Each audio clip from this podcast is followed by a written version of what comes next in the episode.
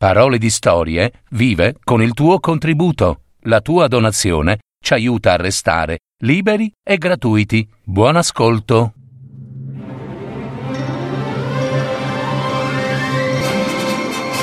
Fiabe, favole, racconti, leggende. Adattamento e messa in voce di Gaetano Marino. www.paroledistorie.net I quattro avventurieri una leggenda.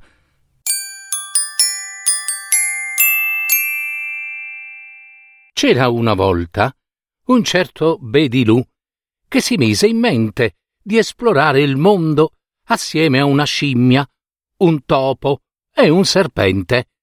Dopo molti giorni di cammino, i quattro amici si trovarono in un territorio freddo e coperto di neve. C'era così tanta neve sul terreno che il serpente, il topo e la scimmia non riuscivano ad avanzare di un solo centimetro. Per loro fortuna, nella vicina foresta sorgeva una casa e tutte quanti si avviarono in quella direzione per vedere se fosse possibile passarvi la notte. Il proprietario di quella bella casa si chiamava Selamu. Costui era un uomo molto molto ricco perché possedeva un grandissimo numero di mucche, pecore e capre. Quando gli intrepidi esploratori giunsero nella sua porta, li accolse lui in persona e li invitò tutti a entrare, a eccezione del serpente. Costui, che più di tutti soffriva per il freddo e per le sferzate gelide del vento, lo implorò perché lo ammettesse nella sua casa anche solo per una notte. Ma Selamiu rispose No, e poi no.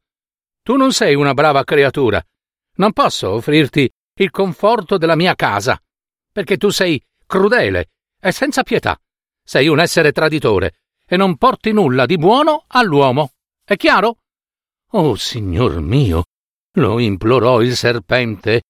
Io non sono come tu credi, crudele, senza pietà e traditore. Ti sarò invece molto grato se mi offrirai ospitalità in uno qualsiasi degli angoli della tua bella casa per questa sola notte. Solo il tempo ti svelerà chi è crudele, senza pietà e traditore. Quello che posso dire per assicurarti è che io non posso essere più cattivo di un qualsiasi uomo. Le parole del serpente acquietarono l'ostilità di Selamu, che permise anche al serpente di entrare sotto il suo tetto. Poi offrì cibo e bevande, seconda dei bisogni di ciascuno di loro. Al serpente offrì latte, burro e uova sode. Trascorsero tutti quanti una notte piacevole. Venne l'alba. Si preannunciava una giornata limpida e soleggiata, L'aria era calda.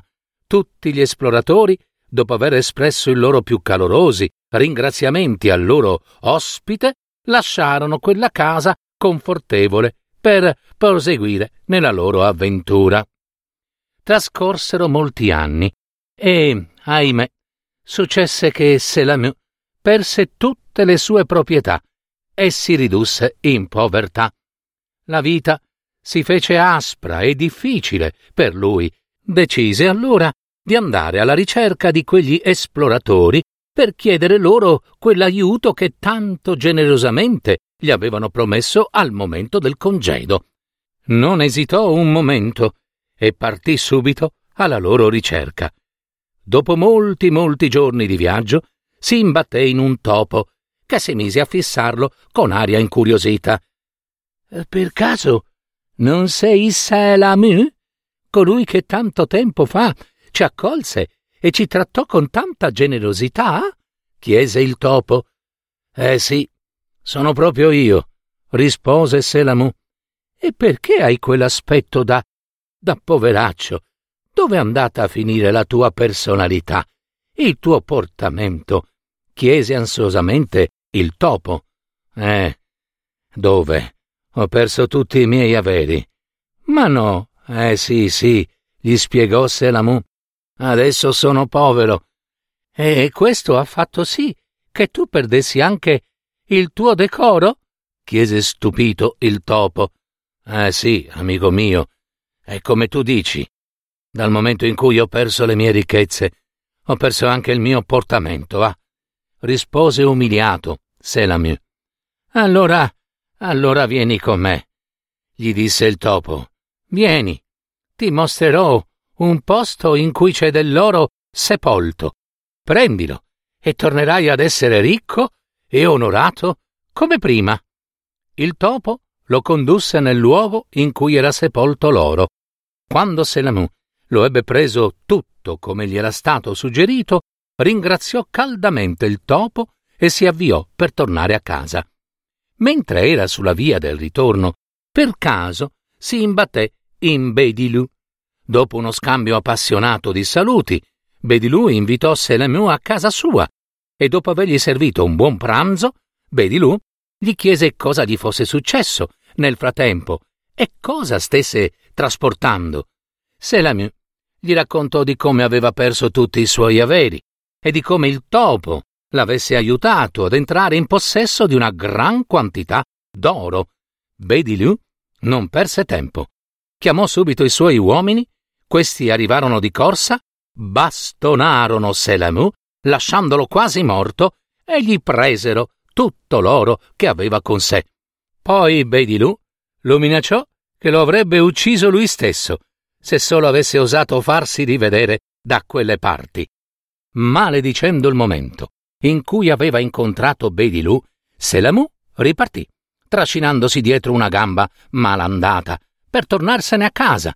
Fortunatamente per lui, dopo alcune ore di cammino sulla strada, incontrò il serpente.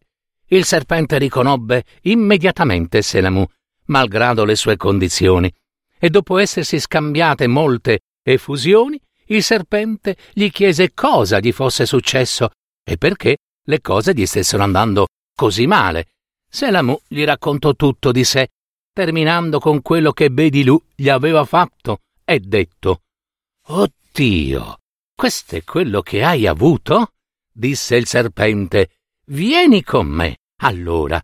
Ti racconterò un segreto che farà di te l'uomo più ricco del mondo.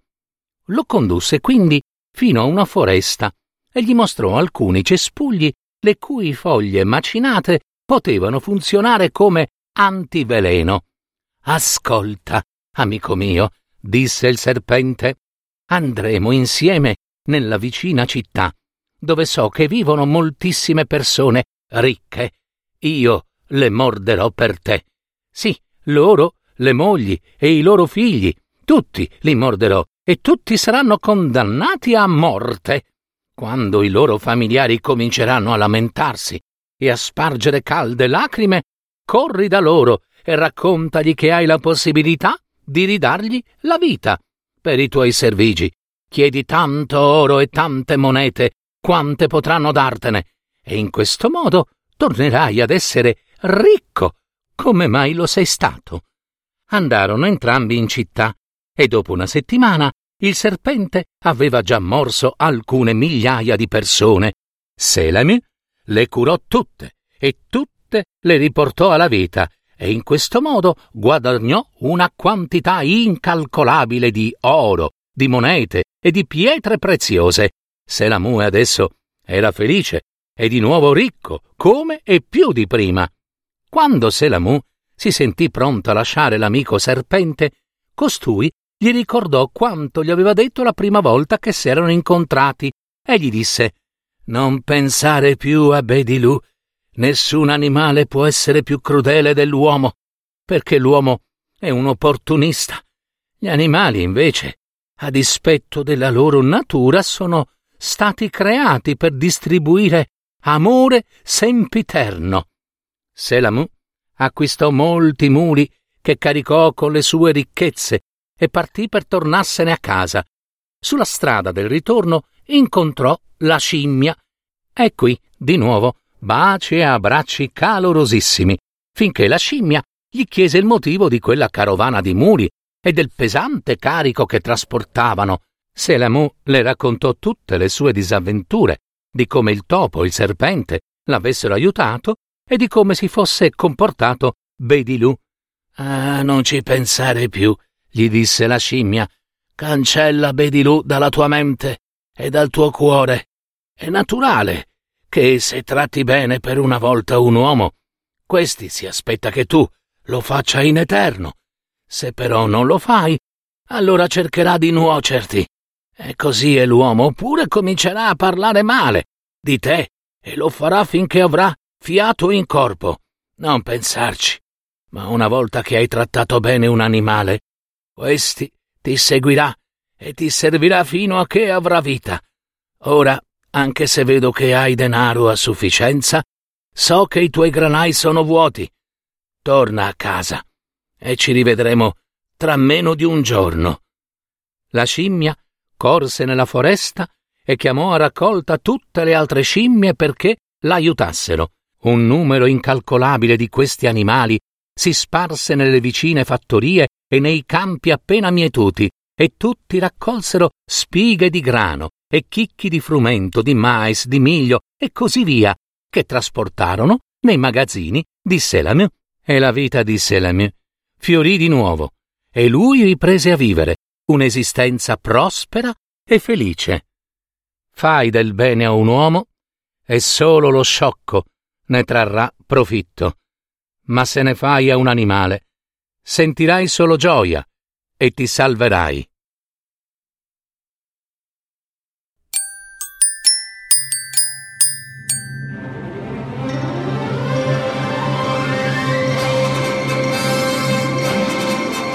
Avete ascoltato Parole di storie, fiabe, favole, racconti, leggende, adattamento e messa in voce di Gaetano Marino.